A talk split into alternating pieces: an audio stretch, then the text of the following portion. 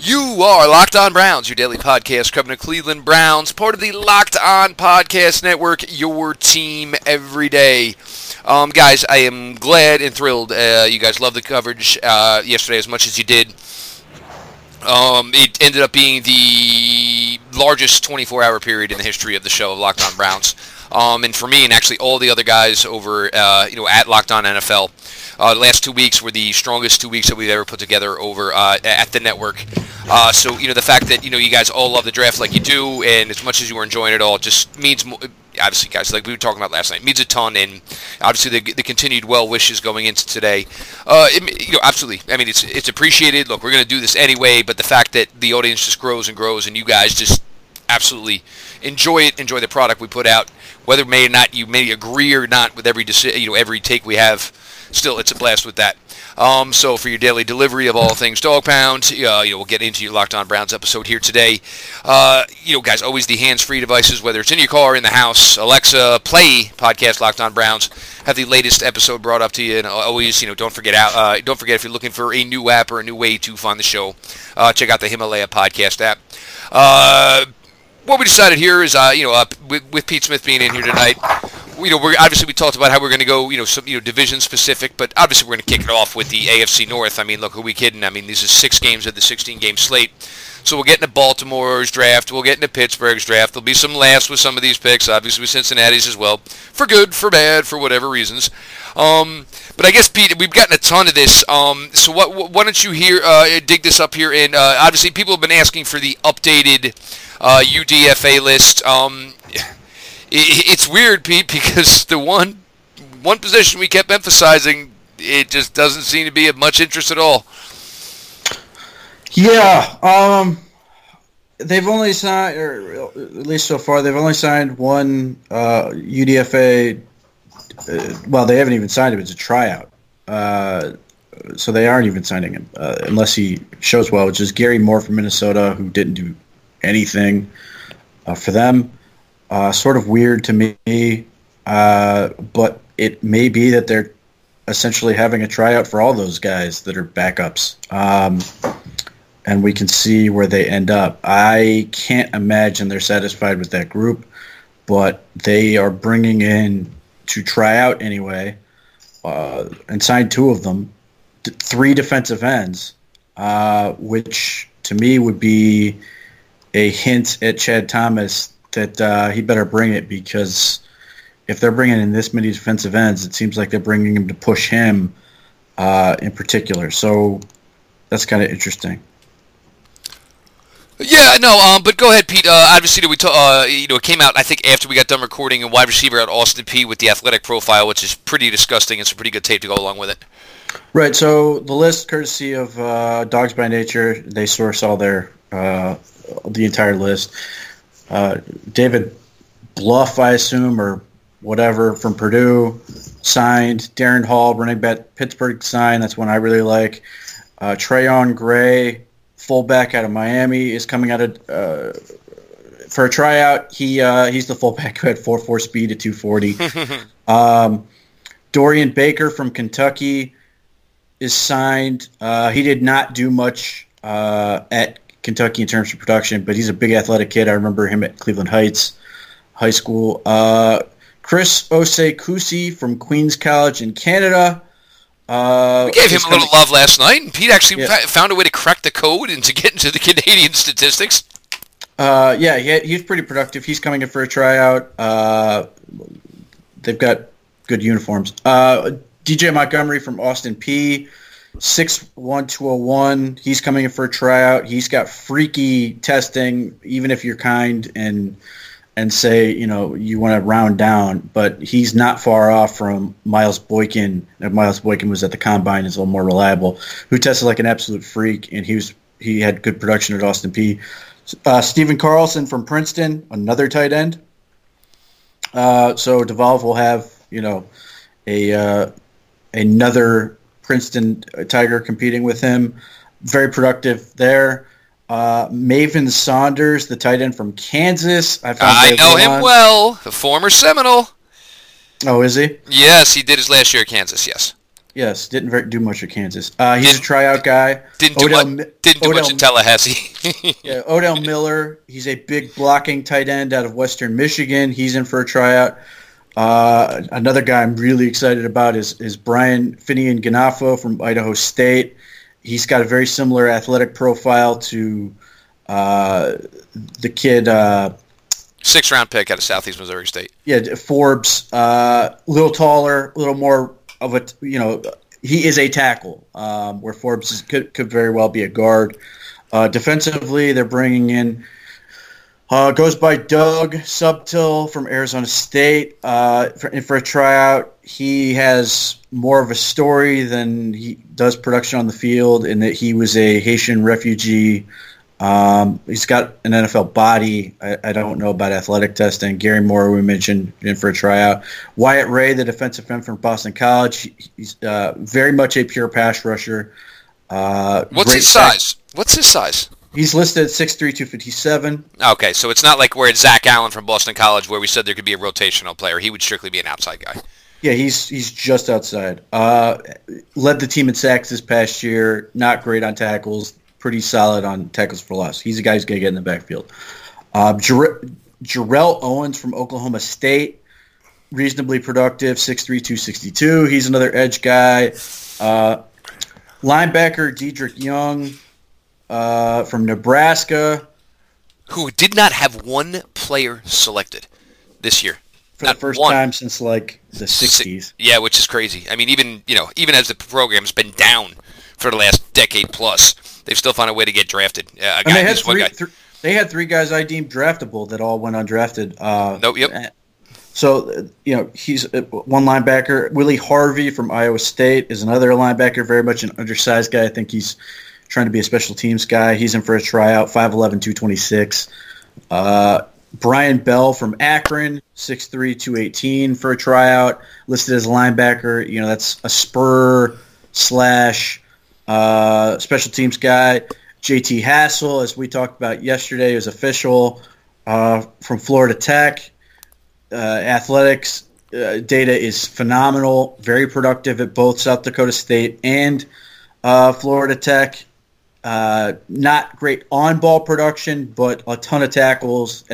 he should be a guy who's competing for special teams reps and, and, and potential depth as a free safety. you know, he fits in that in this trend of really, really fast guys that they've been bringing in. Jermaine Ponder, the safety from St. Francis, uh, reasonable production on the ball, but not a whole lot of tackles. Aaron Wade from Utah State, uh, 6'1", 200 pounds safety. Uh, there's another guy, Jontrell Rocquemore from Utah State is coming in for a tryout. I don't know who which scout was hanging out at Utah State, but he basically got a couple guys back with him. Bo Brooks from Missouri S&T. Uh, 62209 is coming in for a tryout. I think they're listing him as a safety, and I think he was like an X or a rush linebacker there because he's got like like 22 tackles for loss and 11 this past year. Um, and uh, Amani Dennis from Carthage, they're listing him at uh, safety. I think he's a corner. Uh, had a lot of production on the ball there. And then Jonte Pooler, uh, six yeah. foot, 170, 170 pound corner from Charleston. Uh, he's coming in for a tryout. He's from Akron. He's one of about three players that I think Charleston had land on NFL teams. The one, John Cominsky, was obviously drafted. Uh, and then special teams, uh, kicker Spencer Thompson Myers from St. Norbert uh, in for a tryout uh, Jamie Gillan uh, from Arkansas Pine Bluff. Uh, Polish Hammer, baby. Yeah, he's he was actually signed, so he's going to compete with Colquitt. And then they they brought in a long snapper from Arizona State, Nick Reinhardt, uh, who's in for a tryout. So that is all of them. Uh, you know, if you're asking me who I'm most excited about, it's Darrin Hall uh, yep. Brian Brian Fineanganofo, uh, JT Hassell, and then probably Wyatt Ray. I'm kind of very curious to see what this kid out of uh, Austin Peay looks like because he's got NFL size and, and, and measurables. I'm curious if he can because he's only coming in for a tryout. So I, I wonder if he's a guy who's going to splash and show something. But those, uh, uh, you're you, you, know I think Brian Fineanganofo actually has a shot to make the final roster. Uh, I think Darrin Hall could be in play if the Browns do were to move on from Duke Johnson. He'd be then competing against Dontrell Hilliard, but he's you know a very talented back with size. Even uh, if even if Duke stayed though, it would be him versus Hilliard for the first eight games. So I mean, he, he would still have a shot. Yeah. Uh, uh, so yeah, th- those guys, I think have shot. JT Hassell, I think, is a guy who's got a shot as um, to make the final roster. And and again, a lot of these defensive players, and this is goes through the draft, was a big trend. The uh, Redwine, Mack Wilson, um, and the kid from uh, I think the kid from uh, Tulane. Tulane, I think at least the first two have a ton of special teams experience. I think the last one does as well, and then obviously they took a kicker. So there was a ton of emphasis on special teams and really upgrading that unit. Uh, like Sheldon Redwine, I think had something like four kick blocks uh, this past year or something like that. But again, he's another guy with just world class speed, which you know his profile is not great. That may be that may have been something that elevated him up board the board for them is a real dedication to trying to get better on special teams and you know that that that could be good um, we'll see how it works out no and you know but you have to though, and but even here though, any of these kids who were drafted yesterday, and even Greedy Williams, guys, guess what? Even if you haven't played him before, you're going to. But he was There's guys in front of you. Yeah, but exactly. But so he might have to do this a little bit this year. And even though he thinks he was a round one guy who went 46 overall, there is a million cornerbacks on this roster right now. So if he is not the starter opposite Denzel Ward week one, which there's a good chance he won't be, because if he is, you're going to have some disgruntled veterans. Uh, so, I mean, it's, it's going to make for interesting, but that's what you want. I mean, you want the best 53 going into every Sunday that you possibly can have. Yeah. Um, yeah, they, they, they, they desperately want to improve that area of the game. They desperately want to uh, be able to fix that. And and there's a popular clip. I don't remember who the player is. Uh, who you know they're talking about his passion and his physicality and stuff, and he basically plants uh, plants uh, Greedy Williams on a gunner thing. So he does have experience there. Obviously, with his speed and his length, he's really really good for that. So I would expect he's going to get reps there. But the rumor with Greedy Williams, and, and again, this could be just a rumor, uh, so don't kill the messenger, is that part of the reason he fell was a concern over an injury. Um, that has not been confirmed. That may be days and days away um, before the Browns, met, you know, may, may admit that. Um, the chances are it won't be till minicamp. Um, if he's not out there, um, then they have to actually explain it. But again, hopefully that's just a rumor because it would really be unfortunate to not have either rookie corner. Because I, I, don't think Donnie Nelson's ready to go either. Uh, able to go out to potentially have a situation where they're unable to contribute early. But given the fact that they only brought in one corner um, and he's on a tryout, I, I, think they are reasonably confident. Uh, the other note I will make is because a lot of people are talking about Sheldrick Redwine as a potential box guy. Sheldrick Redwine, before he went to safety, was a corner. Um, I, so I don't think that's too likely to happen. I, I, I think that's a hundred coverage move. Well, and that was his strength. PFF had him with a great grade there. Um, Greedy Williams, there's two ways you can look at this. Could this be his camp saying this is why he fell to 46, or this is why he didn't finish his testing? Um, you know, because look, some of these guys just say that's it, I'm good, and hang it up. Um, so it, it could be that's why he didn't do the testing. Wink, wink. Or it really could be why he didn't do all the testing. Um, and the thing would be, though, is he still ran a 4.37. So, I mean, there's a juggling a lot of balls in that one there, a lot up in the air. Guys, iTunes rating reviews, you guys have been phenomenal. Like I said, uh, last 24 hour period been the best in the show's history. Uh, you know, you guys are as more responsible than that than me and Pete are. Look, we're just here every day just spewing out our takes. So, you know, again, couldn't be more happy.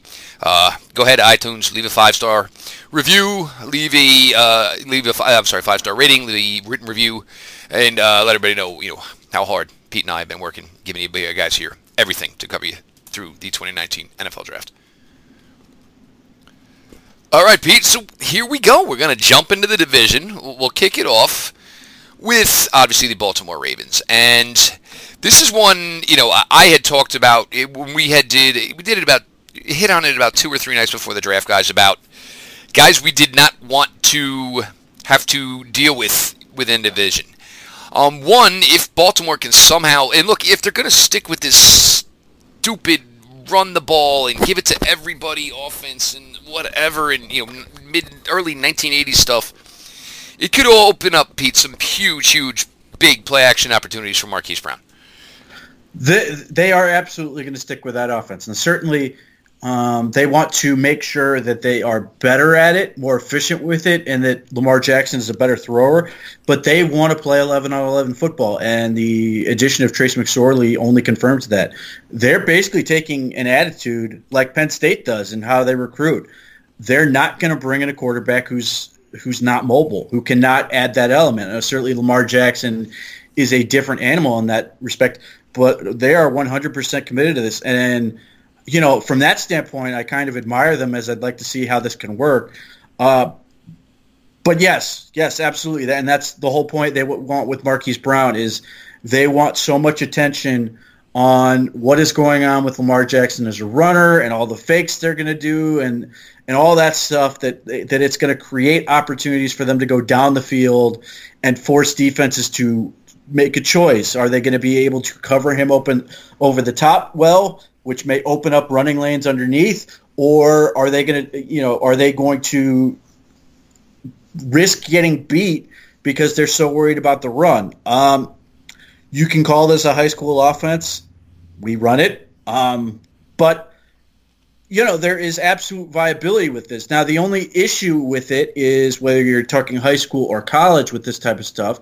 You only got to get through, you know, two, three, maybe four years with a guy. Um, when you're talking NFL, you're hopefully getting 10, and that's more problematic. But, you know, a lot is on Lamar's plate in this case and his ability to take care of himself. Certainly uh, the offense has to be able to do that. Um, he's got to, you know, find a way to be dangerous with as a runner without getting whacked. Uh, I, I, think if you can sort of embrace what R- Russell Wilson does, uh, while still being aggressive, that can be a really, really devastating offense to deal with. I just don't know. Uh, you know, to this point in the NFL, there has never been a team that's really been able to sustain it. Uh, so I do give the Ravens credit from the standpoint of at least they're getting guys, you know, behind Lamar Jackson that can run. Trace McSorley is 100% the type of guy that would run this offense. And and, yep. and most teams were looking at him as a slot DB. And that's nothing new for Trace McSorley because when he was coming out of high school, a lot of teams were recruiting him as DB. Penn State was one of the few schools that said this is exactly the type of quarterback we want. The Ravens are now that type of team that that is absolutely looking for that those type of guys. So it's really fascinating. And the rest of their draft is basically a middle finger to Jeff. No, we'll get to this one. Uh, we'll get to this next one. Jaylon Ferguson. Um, look, uh, you know, Pete was absolutely in love. Came away from the Senior Bowl, was fascinated um, from the uh, the combine weigh. Uh, well, I mean, I guess the Senior Bowl weigh-ins. He wasn't allowed to go to the combine because apparently when he was 18 years old, he got in a confrontation at McDonald's at two o'clock in the morning and threw a punch. So, whatever. I mean, that's that's whatever. I mean, and that's uh, you know compared to what we're dealing with with some of these guys in the NFL, that is minute for God's sakes. So we got no fight in college. Between the Senior Bowl and his pro day, he showed up 15 to 16 pounds heavier. Uh, most of the testing was okay, and put up a three cone that was just, you know, I, you know, you, joked a lot of times last year about Auden Tate. Did he did he finish his 40 yet? I'm not sure if Jaylon Ferguson has finished that three cone drill yet. No, and I expect he, he did some retesting for teams, but you know, if you if you're if you're saying his agility is terrible and his hips are bad, he still fits exactly what the Ravens want. Um, they are a more of an attack forward, power team. And then Jaylon Ferguson's a guy who knows how to use his hands. Uh, you know, they aren't looking for him to bend the edge. They want guys there to take up space, really collapse down in the running game, uh, take away some some lanes from that standpoint. The only guys they really have that are potentially uh, guys who can can bend the edge a little bit are guys like Matt Judon, and then uh, the linebacker they took a couple years ago that should be uh, stepping up in a big way this year if he's going to hit, which is what's his face. Ty- Tyus Bowser. Yep. He's he's that guy that's supposed to be hit. But like if you look at Jaylon Ferguson, he's a lot like a guy like I loved last year in Zach Sieler. Uh, those type of guys. They they want to collapse uh, the pocket, give give really limit the where running room is, and and try to keep guys inside uh, and just crush onto them. So, you know, this may or may not work, but in the third round, the, the, type of defense they run, I think this is a great team, a great home for him to land. I, I you know, it, it, there are a lot of teams like the stuff with Dallas. I think that had the potential to be a disaster because they want guys who can, you know, get around a little bit more. The Ravens don't give a shit. They're going to go right at you and they're going to say who's who's going to win this or with strength and hand use, and that is absolutely the best chance Jaylon Ferguson has. Uh, yeah, and look, and obviously, you know, it's going to be where you know Jaylon Ferguson will be better off where he is not expected to be the man. If he is part of the group, you should see a nice little return on investment. And you know, obviously, he you know probably just pass rushing opportunities to start as a third round pick. I'm not sure they're penciling him in to be a starter out the gate. Uh, but you look, I mean, you, you can you cannot lie. He he walks out of college football being the person who had the most sacks out of the entire history of the game. So that's got to account for something at the end of the day. Uh, then Pete, obviously, you know, a guy you kind of grew fond of, but it's gonna, you know, obviously there's gonna. This is where it's gonna be tough for Miles Boykin. He needs work, but is he going, Pete, to the right offensive system where he's going to get that, or is it just going to be kind of similar what Notre Dame did with him?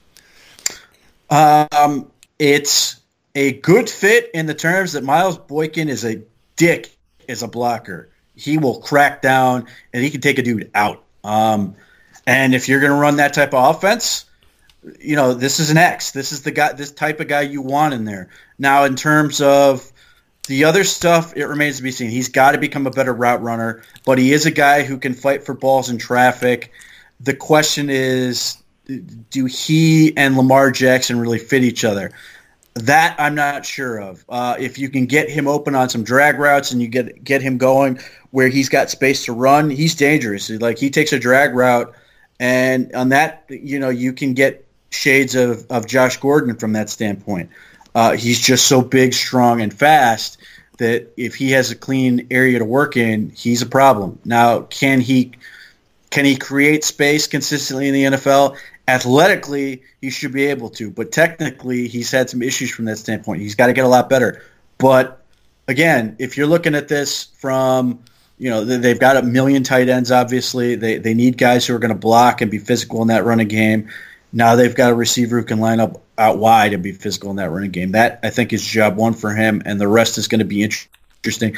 He can be a guy who could potentially move the chains and make plays, but again, his first job, and I, I, don't know if the Ravens told him this when he walked in the door, but that is, I can tell you that is absolutely reality for him. Is you know you're going to be doing a ton of blocking for them. Um, well, look, but, but the other thing is he's got a great opportunity for playing time here. Um, look, uh, you know, obviously Willie Snead was the only receiver on the roster worth uh, you know worth even mentioning. Um, but look, you can't really single cover Hollywood Brown because of his, you know, as long as the, the foot is fine, you can't cover him because the electric speed he has. Uh, Willie Snead can, you know, do some things from the slot, a little nasty that way. You've got all these tight ends. I, I don't know how you're going to put two guys on Miles Boykin with the size that he has and the fact in the athletic profile. Uh, just, I just, I don't want to see them play this offense. I just don't think it's going to end well for Lamar, but I also think nothing's going to stop them from doing it. Uh, so obviously they had a first in you know Hollywood Brown, they uh, the two twos in J- I'm sorry the two threes in Jaylon Ferguson and Miles Boykin. We get to the fourth round here, and this is where the trend just seemed to continue, guys, where the AFC North loved my guys. Um, you obviously you figure Alex Collins' career with the Ravens is probably over. Uh, you sign Mark Ingram. You bring in a guy in Justice Hill who can do a little bit of everything and tested Pete pretty well. Can receive out of the backfield, maybe a Duke Johnson light type of guy. So screens because they're probably not going to run traditional pass routes for him. But Justin Hill out of Okie State. Yeah, that's 100% what he's going to do. Uh, they've got him and Tyler Ervin that are type that type of guy. Uh, and well, oh, I'm sorry, the other kid, uh, Gus Edwards. I should, I probably should not forget to mention him too. Yeah, so they have they have a bunch of big backs. They have Gus Edwards at 238, Kenneth Dixon at 228, uh, and, Ingram. and and and Mark Ingram who is 215. Yeah, uh, he ain't 215, but God. Yeah, I mean, and they've got a kid named Delance Turner at 214 you know, other than Tyler Ervin, who's you know five ten, and that might be really generous at one eighty five. Justice Hill is that dude, and I, you know, he's got more talent than Tyler Ervin does. He just does. Oh yeah. So you're gonna a you're gonna get him in space and let him be a changeup, and and b you're gonna throw him the ball out of the backfield. Uh, that is a big part of what they do. But I mean, if you you have a guy like Gus Edwards and Kenneth Dixon and Mark Ingram that are hopefully going to pound and pound and pound and soften things up for them. You know, Lamar Jackson, you know, I'm sure a big focus of this offseason has been, you know, putting more armor on him. But realistically, Justice Hills could be the smallest guy in that backfield.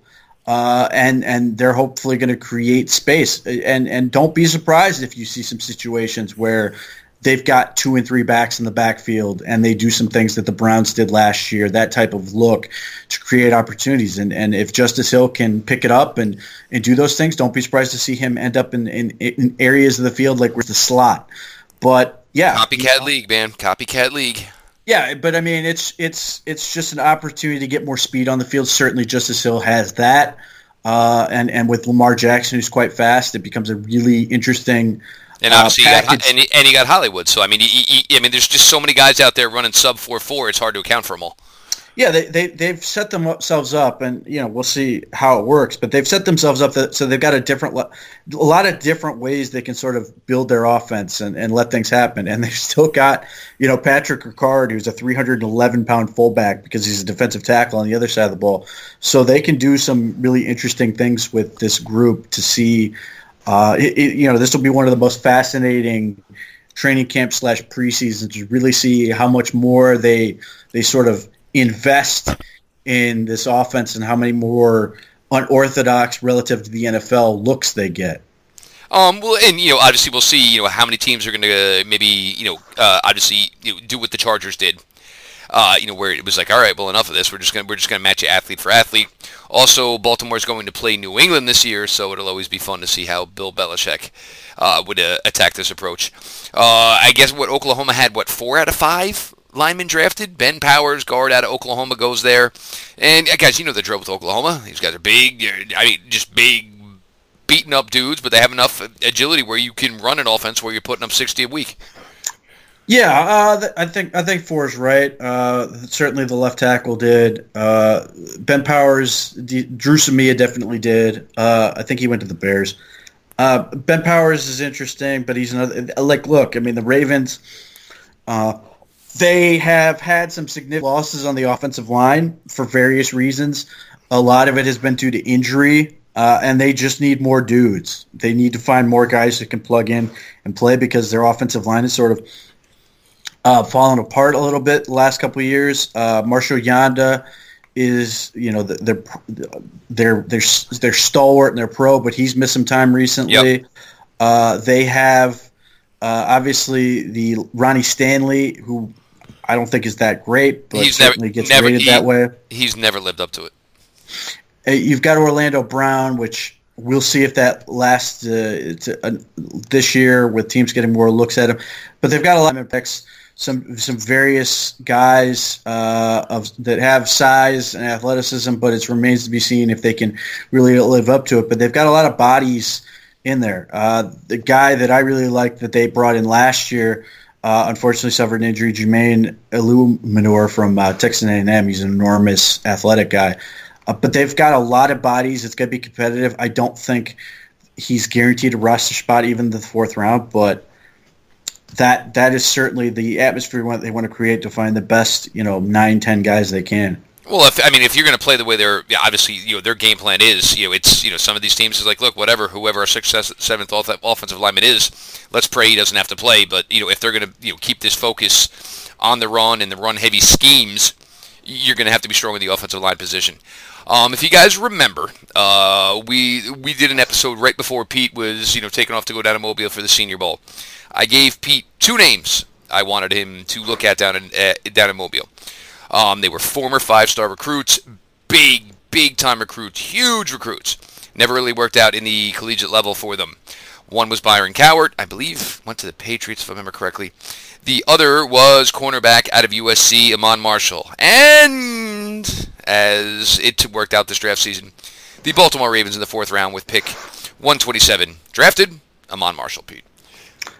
It remains to be seen where they're going to put him, uh, but he's got a really good combination of size, speed, and then production, uh, largely from his sophomore year, but it's good.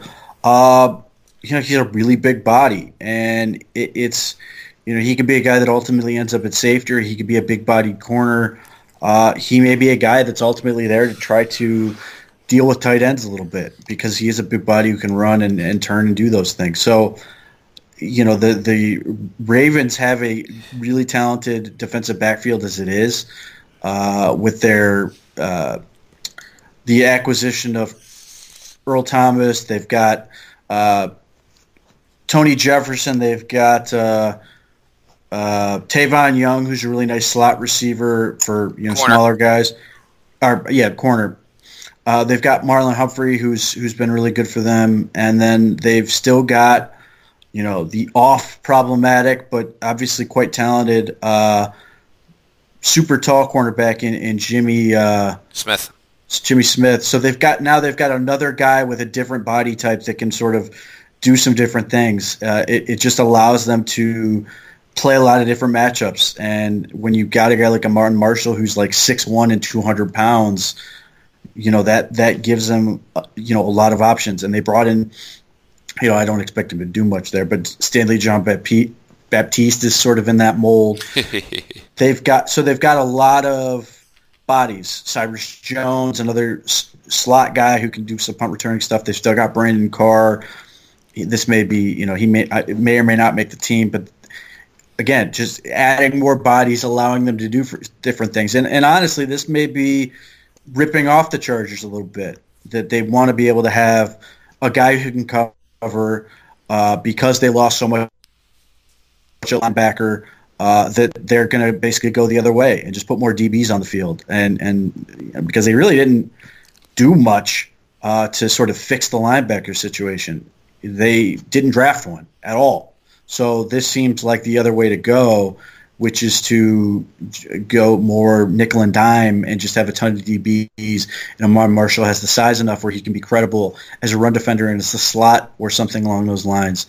Uh, but it really seems like with CJ Mosley gone, that they're basically like, okay, we'll just go with a lot of DBs and look, you know, just go athleticism on athleticism. I mean, sometimes maybe just you know differ your approach, obviously, and uh, you know, obviously with Harbaugh, he's going to have to do a couple of different things here because there were points where he was going to leave and they're staying, but it doesn't mean relationship is perfect. I mean, you know, it's to the point now where you know they want more and they want success, and we'll see how it's going to work out. Um, their last pick was obviously Trace McSorley, who we spent some time on, but uh, we'll, we'll, get this one in here because this is this was probably a really good selection for them as well. Uh, Daylon Mack, defensive tackle out of Texas A&M, he did the Shrine game, and he was one of the guys that graduated from Shrine to Senior Bowl, if I remember correctly. Correct? I believe so. Yeah. Yeah. So uh, he had a, he had a nice draft run. Yeah, he's fantastic. He's one of the best nose tackles in in, in the draft class. Uh, they have they still have Brandon Williams, uh, and they love these big body guys inside. Uh, you know, they ha- they again, it, it, goes along the lines of what we were talking about with Jaylon Ferguson. They are not trying to finesse you. They are trying to be very powerful inside and drive guys off the ball.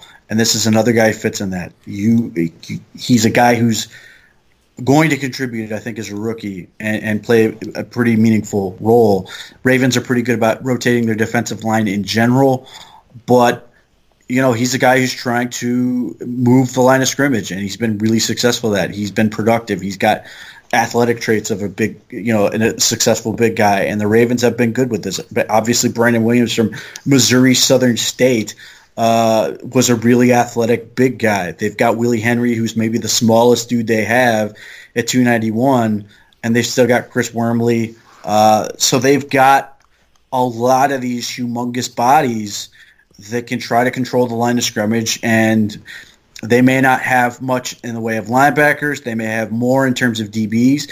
But if you can control the line of scrimmage, that makes it so what you do have can fly around and make plays. I think because they don't have much in terms of linebacker, they basically said, well, we've got to own the line of scrimmage and keep guys off the second and in this case third level and do the best they can there. And I think uh, I think Daylon Mack is a really good player to do that and continues uh, that, that what the, what has become a tradition for them of just getting enormous cloggers that can that aren't likely to get much in terms of pass rush. Although Daylon Mack is not awful at it, he he has produced in that regard.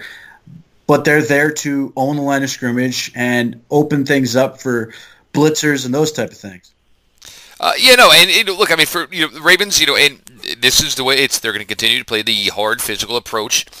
Um, and as we mentioned, Trace McSorley goes in there and really good shot to be the backup. Obviously, where he's capable to run the ball 10 to 12 times a game. Uh, you know, obviously, probably doesn't have the speed Lamar Jackson has, but gives you some of the same element. And you know, we had talked about this last night with Tyree Jackson going to Buffalo. Uh, try to find somebody who complements your quarterback. Obviously, you want your QB1 to start week in, week out, but you do not want a tremendous drop off, and hopefully you can at least try to do some of the same things in the playbook week in, week out, even if you do lose your guy. Remember, guys, to get the show every day, subscribe to Locked On Browns on the new Himalaya podcast app. In an ever-exchanging podcast, uh, expanding podcast world, you need Himalaya with their personally play, uh, curated playlists and new features every day. Download Himalaya at your app store and make sure you are subscribed to Locked On Browns. Pete, that will take us to the Cincinnati Bengals. And he there's times where it's like, all right, that's not a bad pick, and then there's times like I don't sure what you're doing here, and just, but I mean that's Cincinnati Bengals in a nutshell. Obviously, pick, ele- uh, pick 11, Jonah Williams. We'll see where he ends up playing, where they start him at, where he ends up at. Um, obviously, we spent a lot of time on Jonah the player. Good player. I just don't know if you see putting him on an island left tackle. We we've gone over this. I'm genuinely fascinated to know what the Bengals plan on doing um, because they would like to know what their plan is doing. Well, because they, they, they obviously paid Bobby Hart. They've got Cordy Glenn, which they acquired in a trade before, and now they've got Jonah Williams. So is the plan to now put Cordy Glenn inside as a guard?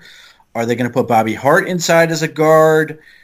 Or is Jonah Williams going to end up inside as a guard? Or that's is Bobby Hart sort of... going to get $7 million just for being there? yeah, that's, you know, is he actually going to play?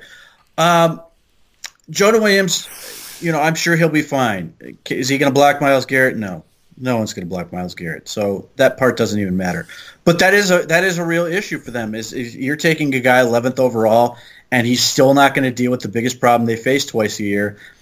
That's really tough. And, and 13 you, pressures in the first contest. 13. Yeah, so you're you're basically you know, and that's that's the question. And I know this isn't it's not fair to look at it this way, but you know, when I've talked to LaCharles Bentley, he said this is the job you know, when you're evaluating offensive tackles, can they block Von? In the, in the example he was using was Von Miller. That was a couple of years ago. Myles Garrett was in the league yet, but you're still asking, can he block Myles Garrett? And if the answer is no, that's kind of a problem with the pick. So maybe Jonah Williams will do better than I think he will, but he got his ass kicked by Clelin Ferrell. so we'll see and how that goes. Our boy from Georgia uh, gave our boy from Georgia gave Mully can handle too. Yeah, D'Andre Walker worked him over quite a bit too. Uh, you know, their draft in, in large part is like it's like shotgun a shotgun shot with pellets. Uh, they're all over the place. Some of the picks are really good, and some of them are nowhere near where you wanted to go. Drew Sample in the second round. From a body type, from an athletic standpoint, I totally understand it. I wish he had more production. You watch this dude run around at his size, you you can talk yourself into some shit.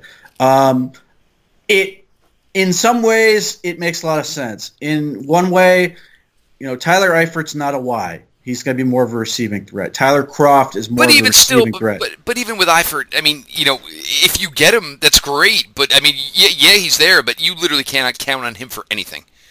Right. Uh, Drew Sample is more of a true Y in the same way that uh, the other kid they got, uh, CJ Ozum, Uzomah, Yeah. is, is another big Y. So, you know, and this is was interesting that a couple teams are doing this, but the Bengals have been a team that really likes to invest in tight ends. They've had a lot of success with that position. So maybe they know something that we don't with him. I, I think it was rich to take him that early. I, I, I understand the potential there, but I, there's not enough there for me to back it up. But it, it could work out really well. But he is an athletic guy, and you allow him to work up the seam, he can cause problems. And between that and Uzomah and Tyler Kroft, that could really open some up some possibilities for AJ Green and Tyler Boyd, and they've got a lot of weapons. So I, I sort of understand it. Again, it's it's a lot like I, I, I felt with Sione Takitaki. I thought they could have gotten him later than they did. Ultimately, it's a question of did you get a good player? I think Drew Sample could be fine. I just don't know if he's going to be as good as they're hoping he is. Yeah, uh, second round pick. Uh, you're talking 52 overall. Yeah, I don't know if he. I, I, I'll be stunned if he ever, you know, meets where he was drafted. Uh, Jermaine Pratt, this is a guy we really liked. Um, testing didn't go as well, but we liked him. Obviously, the obviously former safety at North Carolina State uh, doesn't miss very many tackles. Uh, obviously, has coverage experience and coverage ability. Uh, only thing was, you wish you tested a little better. But I mean, Pete, this is a team.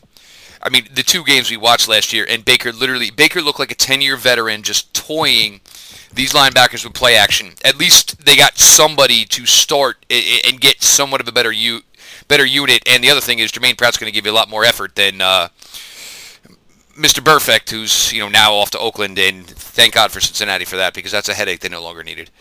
So on one hand, Jermaine Pratt is really good at what he does. On the other hand, the thing he doesn't do well is the thing that the Bengals linebackers haven't done well for the better part of 15 years. He doesn't cover very well, but he is a very good box player. Uh, could be a Mike backer, could be an outside line, could be that Sam backer. Um, he's a very reliable tackler. The, the you know I, I he's a guy who's going to contribute.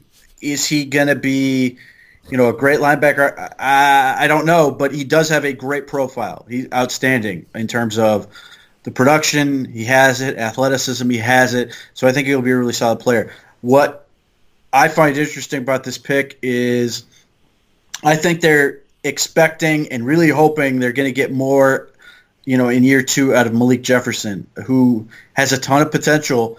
Uh, they sort of need to start seeing it. Uh, be, A guy who needed to be playing last year in what was a lost season, but Right. So they've got those two, and they've got Nick Vigil. I think that can be a solid group uh, if they want those three on the field at the same time. But I still do come back with the question of what, who are they going to cover? I think they will be really effective. They can be really effective in terms of running around and stopping the run, but you know, eh, you know, they really need to get coached up in terms of covering because that's a team that has got massacred for it, and certainly you know, Baker Mayfield put that on display, and I really like Jermaine Pratt. I just don't know if that part of it's getting solved.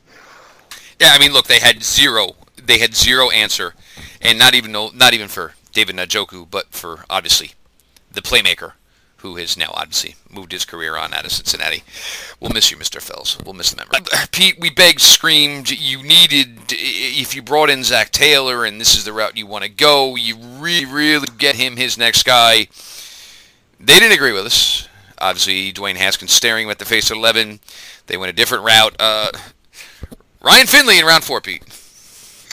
Yeah, this feels like um, a compromise pick. Um, We you got know, you a quarterback, but here. Yeah, uh, Todd McShay loves Ryan Finley. I don't get it. Like I, I understand he's very smart. He really understands what he's looking at in coverages. I just think he's more Kellen Moore than he is. It uh, seems like every one of these big analysts, they talk about the big quarterbacks, and then like they almost have like a silent auction draft, where it's like it's like him, it's Mel, maybe a Daniel Jeremiah, And it's like, all right, well, you know, and they, they draw straws. Oh, man, I'm the guy. I'm the Daniel Jones guy. Oh, I'm the Ryan Finley guy. Oh, I mean, everybody gets stuck with one crap quarterback they're going to try to prop up. And it definitely seemed like, you know, McShay ended up with Ryan Finley. Right. So if you're going based off college, Ryan Finley was absolutely better than Daniel Jones. I don't think Ryan Finley has more viability in the NFL, but then again, I don't think Daniel Jones is any good either. So if you're going to take a shitty quarterback, I suppose the fourth round is better than the first round. Again, At Dave Gettleman. At Dave Gettleman next time, Pete. Come on. Again, I, I, I don't think Brian Finley has quite enough arm for the NFL. And like Mel Kiper, when they took him, was like talking about how your arm could get stronger in the NFL. That's never where you want to start. It's the biggest myth. Uh, well, I mean, it can. It's just after Tommy John really, surgery, really hard. it's really difficult. Um, and generally, if you don't have it going in, you're in for a really difficult time. As as Deshaun Watson's, you know, finding out, uh, you know, throwing a lot of interceptions. I, I what it does is it forces you to be earlier and anticipate better. You have very little room for error when you don't have as much arm. I think that's the problem with a guy like Ryan Finley. I think he's absolutely smart enough. I just don't know if he can, you know, it, it just puts so much pressure on, which is exactly what happened with Kellen Moore. Uh, you know, he just didn't have the arm. He, he could see it. He knew exactly what the right answer was. He just couldn't get there fast enough. I think Ryan Finley, uh, mark my words, Ryan Finley will absolutely dominate in preseason. I'll say that he will absolutely light things up. People, he, he'll be going against guys who are, you know, more fresh out of college, guys who aren't as good in coverage. I think the, he will absolutely crush it. Uh, all the makings of a week four darling, where you, oh Ryan Finley, twenty three at twenty seven for two hundred and seventy five yards. Yeah, I, I, I, think that's exactly what will happen. I think he will dominate against guys who aren't going to be in the league, and then when he ultimately does get on the field, and I hope I'm wrong. I hope I hope he's good for for his sake. But I, I, I just think he's going to go from guy who's just stud the preseason to guy who can't do it in the NFL, and people are going to have a difficult time figuring out what the deal is, and it's going to come down to arm strength and just how much faster and better players are at that level. But do not be surprised. I, you know, people talk him up in Bengals practices too and say, "Wow, look at this guy. He just knows where to go with the football." But you, you may get some of that, and you also may get some of I don't know if his arm's good enough, or it's going to be I don't know if his arm's good enough, but look how fast he's able to operate and stuff like that. So that's my prediction with Ryan Finley. Uh, so we'll see if that ultimately ends up right. I he's a nice backup. I don't think he has an NFL future. I think he's a guy who would have crushed in the AAF, but rip AAF. Yeah, and well, and look, and the other thing is, look, Jeff Driskel. I mean, wasn't great, but the kid handled his own last year. I mean, so I mean, I don't even know, you know where Finley's going to fit in all this. Um, it'll obviously depend on Zac Taylor, but I mean, Jeff Driskel battled. He battled. Bengals fans hate Jeff Driskel. Basically, their their contention is after he uh, came out and looked okay against the Browns, that everything else after that was garbage. So that a lot of them are very excited about Ryan Finley, or at least uh, interested to see what he can do. Oh, of course, that's the way it works. Uh, then they close it out in the fourth round with a fantastic selection of a defensive tackle out of Arizona State University, friend of Locked On Browns, uh, Renell Wren. Um, look, guys, I, if you listen to the episode, you know Renell said, look, you know, at, at times he wasn't in you know, what he thought was the best opportunity for himself. You know, the way they were playing him, put definitely put onus on himself that you know he needed to change and he needed to change. Go in his last year there, put together a really solid combine um, will go in here as a rotational defensive uh, defensive line player. Me, I'm a fan. Pete, we know, we know. It wasn't one of your guys. That's all right. That's all right. So we'll just scoot right past Mr. Renell Wren and look, wish him all the How best. How dare you? I actually think this is a good fit for the Bengals. Uh, so do I. Uh, because they do have frontline guys, uh, and he is going to have to earn everything he gets, which could be really good for him. Uh, you know, they, they you know they've got from the really... things from the things he said on the show. Yeah, this is the opportunity because look, here it is. You said you need to put more of an onus on it. Here you go. You yeah, want it? Go some, get it. They've got some really talented defensive tackles. Obviously, you know it's Geno Atkins' show, and and everybody's just you know there to watch. But they've got guys like Andrew Billings, uh, which is you know when he's healthy, he's a monster. So from that standpoint, you know if if Renell Wren can come in and sort of earn it and really, you know, stay motivated and stay effective, he becomes part of a rotation. Now, if he can do that, but uh, you know, I, I, think if you're taking Ronaldo around, really, you, you're hoping he's a good depth player, not. I don't think you're looking at this. I mean, certainly you can look at his athletic traits and say he's got starting athletic traits, and he does. But you know, because of his lack of production, it may limit him to being a a, a very nice depth player, which is exactly what the Bengals need for him to be. Uh, and if he can do that, they're going to be happy with what they get. Yeah, and obviously the Bengals with had four fourth round selections. Uh, final one, obviously, you know, for all you home, uh, Ohio State guys, uh, Michael Jordan, uh, interior play, interior offensive line player. Um, but now here another one added. Obviously, you know, look if you're Cincinnati, uh, it was a huge problem. It was a disastrous problem. You need as many bodies, and you know, you you need eight or nine because the injuries were piling up. And I mean, obviously, you hope for your starting five to start every week. It's just not realistic. Uh, but you know, Michael Jordan at least brings a nice athletic profile with him, Pete. Uh, he's okay. Um, it, the, the you know, it, it, again, center has the least correlative effect when it comes to athletic traits. And first and foremost, he's coming in to fight to be Billy Price's backup, hundred percent. If he can also be a valuable uh, backup guard then you're going to be happy with him. Uh, you know, that's what you're getting here. Backup center, and hopefully a guy can prove himself useful at guard. Um, obviously, he's very, very big uh, in terms of height, uh, six five and change, three ten. Um, not a lot of centers are like that, uh, so you've got to be able to get low. That's going to be a battle uh, in camp is fighting to you know against a guy like Renell Wren and making sure you're not getting you know forklifted into the backfield because you're unable to get uh, you know that leverage. Uh, I'm dubious of his ability to play guard, but you know that's again they don't need him to be a starter. They need him to be depth. If he if he can prove valuable enough, uh, that's fine. But again, if you're if you're looking at Michael Jordan to be a backup center uh, you know, I think he's he's going to give you exactly what you're hoping for. And you know, and, and that's the point where they're at. But I mean, after last year and just as pitiful as that offensive line was, you need just need strength in numbers and let them battle it out all the way up until Labor Day weekend and just figure it out. But you've got to improve. And look, Andy Dalton isn't getting any younger, and he's starting to take a lot of hits, and he's getting injured. And obviously, you know, I don't know. Driskel's not the answer. Uh, obviously, Ryan Finley's not the answer. So, if the best bet for Cincinnati is keeping Andy Dalton clean and hopefully getting 16 weeks out of Andy Dalton, uh, double dipped in the sixth round on running backs. Pete uh, Trayveon Williams out of Texas A&M, interesting player. Rodney Anderson. Uh, would have been interesting, uh, but obviously Rodney Anderson with the ACL injury really, really early in the 18 season. I'm not sure how much you could get him in 19. Maybe he could guy you get for the second half, but who knows where he's actually going to be. But you know, you need more than just Joe Mixon and you know Gio Bernard. You know, nice player for his time, but here's a guy who's got a bundle of injuries in his NFL career. So they add Williams, they add Rodney Anderson in round six. Yeah, um, Rodney Anderson's career is just really unfortunate uh, because he's had a neck injury he's had a knee injury and then he broke his leg. Um, you know, it's just terrible luck for him uh, for a really talented player. Uh, you know, obviously the one year at Oklahoma was basically his his shining moment, uh, and everybody thought he was, he was every, the, he was everybody's number one running back coming into the yeah, season. Not only that, he was a, a guy who people thought was going to be the favorite for Heisman. Uh, you know, Until. with with that uh, you know, and obviously they were basically looking him to carry Kyler Murray more than Kyler Murray carry him, and ultimately Kyler Murray goes out and does what he does and carried everybody in the country. Yeah, um, Trayveon Williams is very good on tape.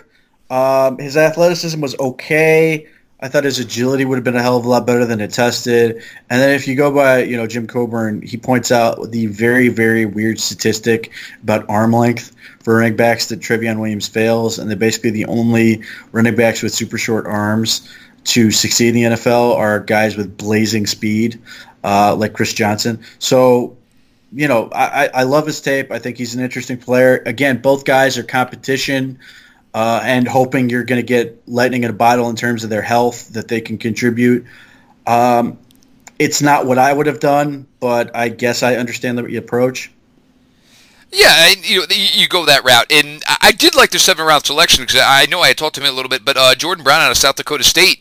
Um, if it wasn't South Dakota State, I, I think you're talking about a guy who could have went a round or two earlier. Pete, the size was there, the athleticism was there. Uh, pretty good tape. Uh, obviously, you saw him down in Mobile. Uh, maybe South Dakota State hurt him a little bit, but and actually, this is a school now that's kind of on the map over the last few years, where the, there's players coming out consistently. He was a, he was nice value in, in, day, in round seven. Right. So South Dakota State obviously has had a little pipeline going. Uh, they had the tight end come out last year. They went to the Eagles. Um, the Browns signed an undrafted free agent that started his career initially at South Dakota State in JT Hassell. Um, yeah, J- Jordan Brown's fine. I mean, the, the the bigger issue is if you're Jordan Brown, is you're sitting there going, I got to go to the damn Bengals, and that's not because the Bengals are a bad football team. It's because the one thing they have is corner. A bunch of cornerbacks. Yeah, so it's basically saying, can you do enough to crack that lineup? And in the event he doesn't make that team, he will get scooped up. I, I expect. I, you know, I think somebody will grab him. But you know, if you're, you're you're picked in the draft, you're basically you know, th- this is why some people prefer to be an undrafted free agent is, you know, Jordan Brown, you know, obviously you want to be drafted because of what that means and what that entails, but you probably aren't thrilled to be drafted by the Bengals just because of the competition there. But, you know, this may really help him develop quicker because he's going to fight for everything. Uh, or he may end up getting a lot of reps because the Bengals sort of let some of these other guys sort of uh, you know, not do as many reps in practice or preseason like William Jackson the third. He's good. They they know that. They don't need to, you know, prove it. They've got guys like uh, Darqueze Dennard that needs to do more. Dre Kirkpatrick is a pretty good player. They may want to use these reps to get other guys uh, reps to see who's going to win. And and from that standpoint, it could be a good situation for Jordan Brown. He might get more exposure, especially in preseason and stuff. But uh, he's a guy who I think has NFL talent and may end up uh, ultimately playing, you know, being on somebody's 53 man roster. It just may not be the Bengals by the end of this. Yeah, I mean, tough spot where he's at, and that will be a guy that will get scooped up in a second. There's no way you're going to be able to stash him in a practice squad. Uh, the size, the athletic profile, um, in, they could be in a spot where he, you know he could ball out in the summer, and they're going to be forced with some tough decisions to make. Look, they have corners they could move if I mean, if you're not going to be that successful, you might as well save some money, I guess. So it'll be interesting how that all plays out. Uh, we'll go over the Pittsburgh Steelers, and you know, obviously we talked about the Ravens, who love some of our guys. We talked about Cincinnati Bengals, who love my guy Renell Wren. Pete, if there wasn't a bigger slap in the locked on Browns face draft wise than the Pittsburgh Steelers, I don't know. Uh, look, Devin Bush at 10. Um, I had mentioned, you know, uh, I, I, had known going into Thursday night that, you know, him and his camp, they felt 10 was his floor. Uh, I was notified, you know, probably later in the afternoon. This is probably before I was making my way home, so 5, 5.30, 6 o'clock. 10 is his floor, even if it is in Denver. And obviously, Pete, this we we had gone on this. We had this probably two months ago, and we pegged players at that point that we did not want going to rivals here. But uh, Devin Bush to Pittsburgh. I mean, this is look great player, great selection for them. Uh, I, I don't think it's going to help with the fact that you know I don't know how they're going to cover Odell, Njoku, and everybody else, but uh, he's he's a presence and he's going to make a boatload of freaking tackles for that defense. So yeah, I mean, Devin Bush couldn't have gone to a much better situation because of the line that Pittsburgh has. They've got a bunch of guys who can soak up blocks and and, and keep them clean and force teams to block them. Cam Heyward, Stephon Tuitt are very good. Uh, they've got the Javon Hargrave, who's who's gotten pretty good himself, uh, and Devin Bush is, you know, for his sake, likely to be kept clean and let fly around and make plays. Um, now the, the, the flip side of that is they also he has to because they gave up a lot to go get him. Um, no doubt.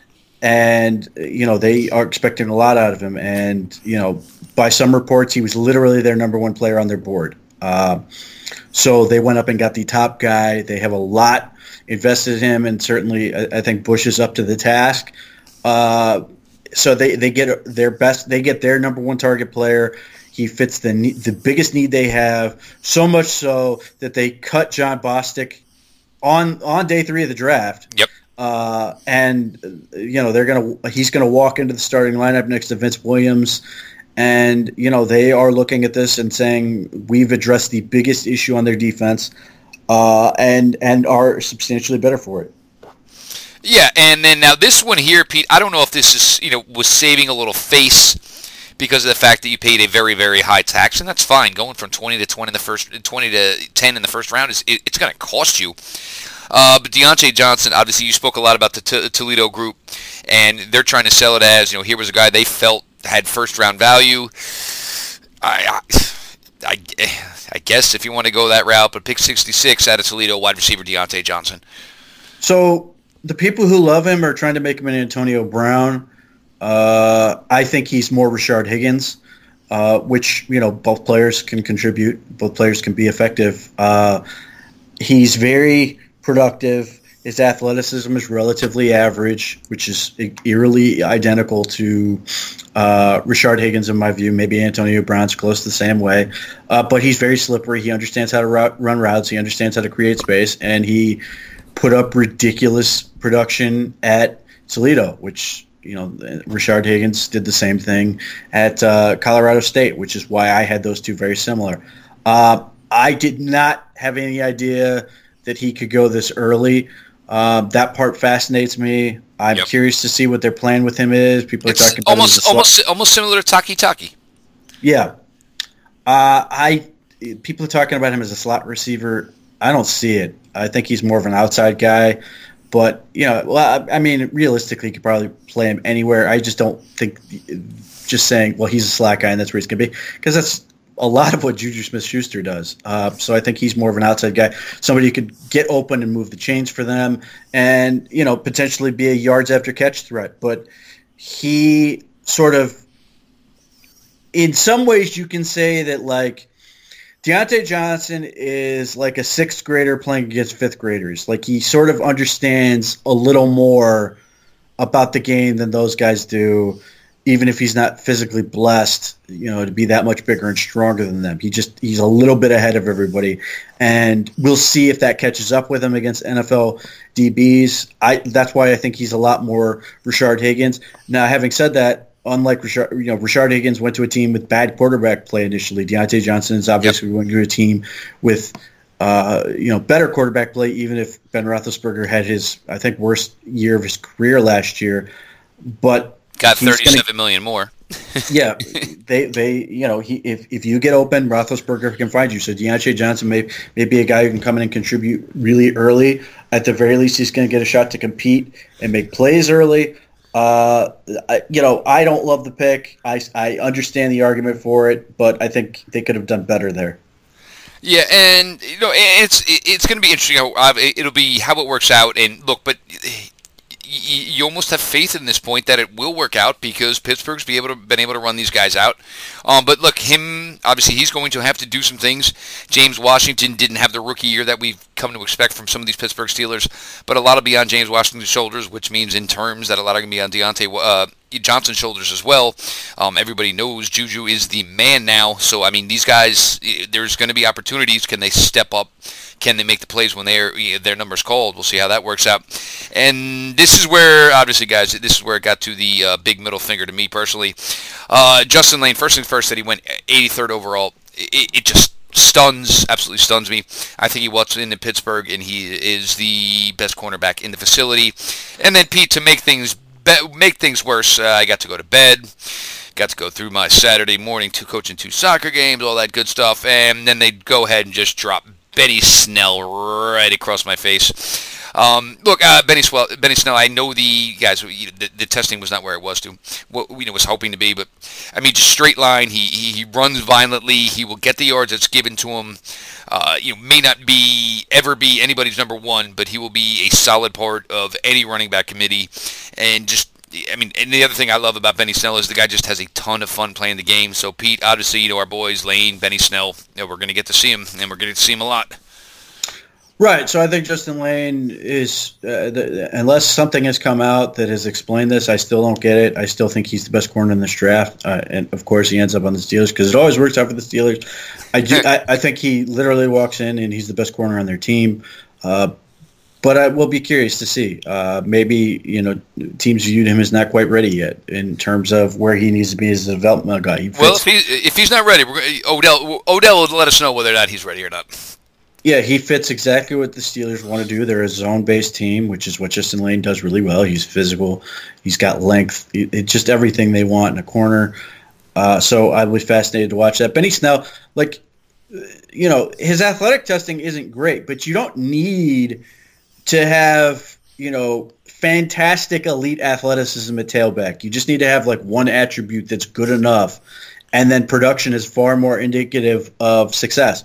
Benny Snell has you know, world class production, and he's got one attribute that is good enough uh, to qualify. So he's not Miles Sanders in terms of his athleticism. He's not, you know, Nick Chubb in terms of his athleticism, but he is enough, and certainly as a second back behind James Conner, I, I think he can do far more than than you know be a slow guy. I think he can be a guy who really contributes or really ups that rotation. He's smart, uh, competitive. I you know I think the, the the Steelers get a player that can help them. It's you know he may not walk in and be a star, but I think he's absolutely going to be a contributor and somebody who can be a pain in the ass. And and if you know you get into a situation where Jim Conner goes down for a game or something, I would not be surprised for Benny Snell to go off for hundred something yards and help them win. I think he's more than good enough to do that type of stuff.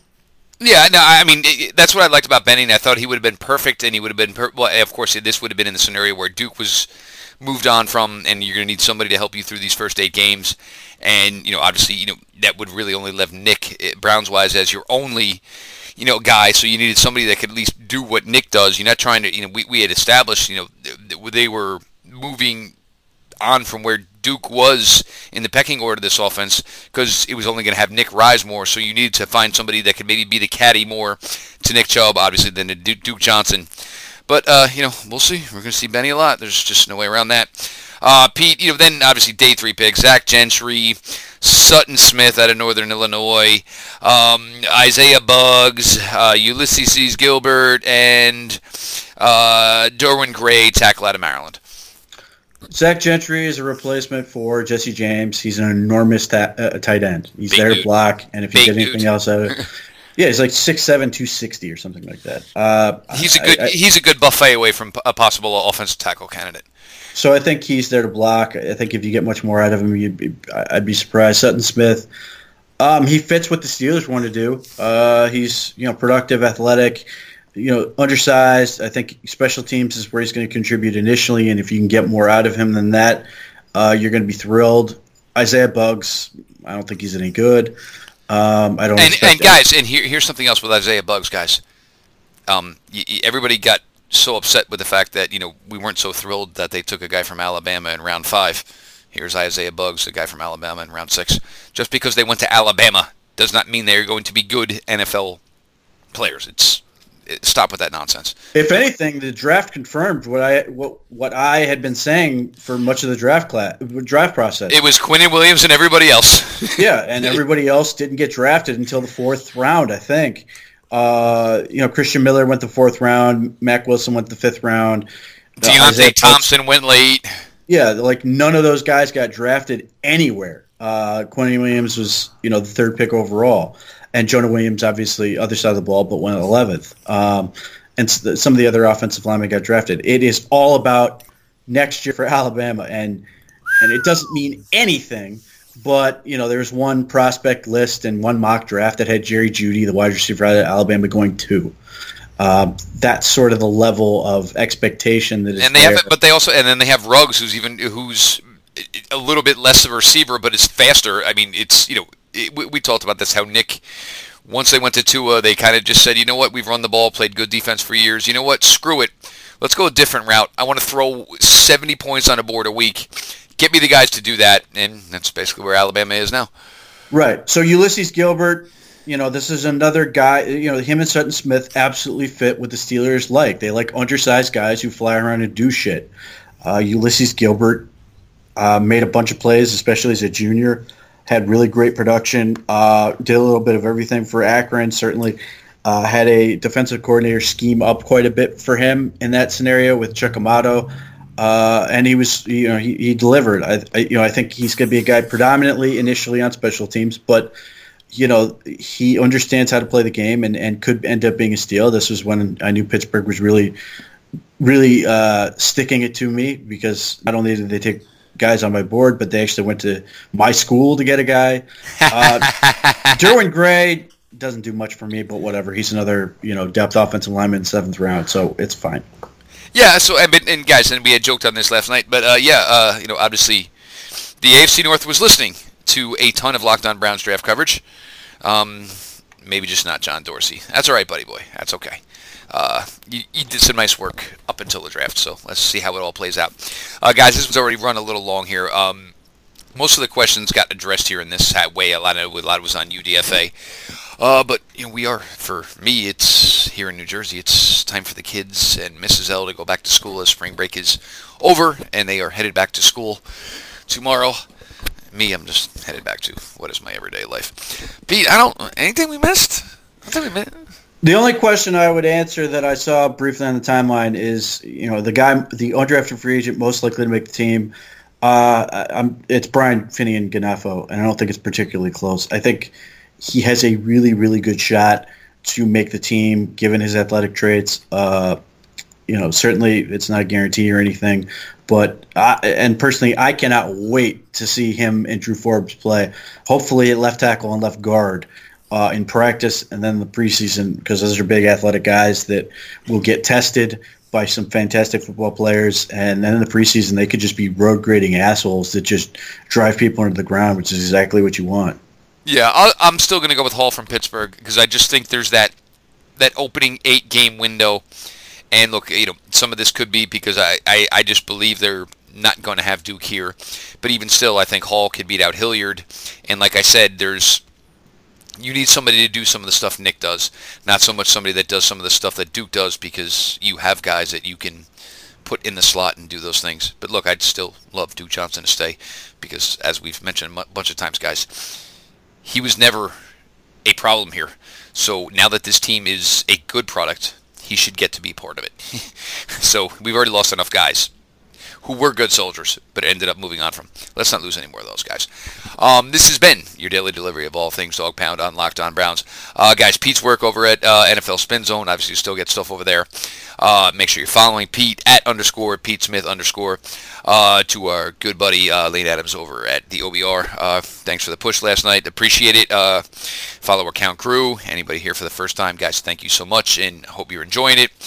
Day in, day out, you're going to get it. Look, we might take a, a, a, couple more breaks here, you know, as we get into the spring, but um, unlike last year where a lot of stuff went on with me. We took a little bit of a hiatus at this time of year.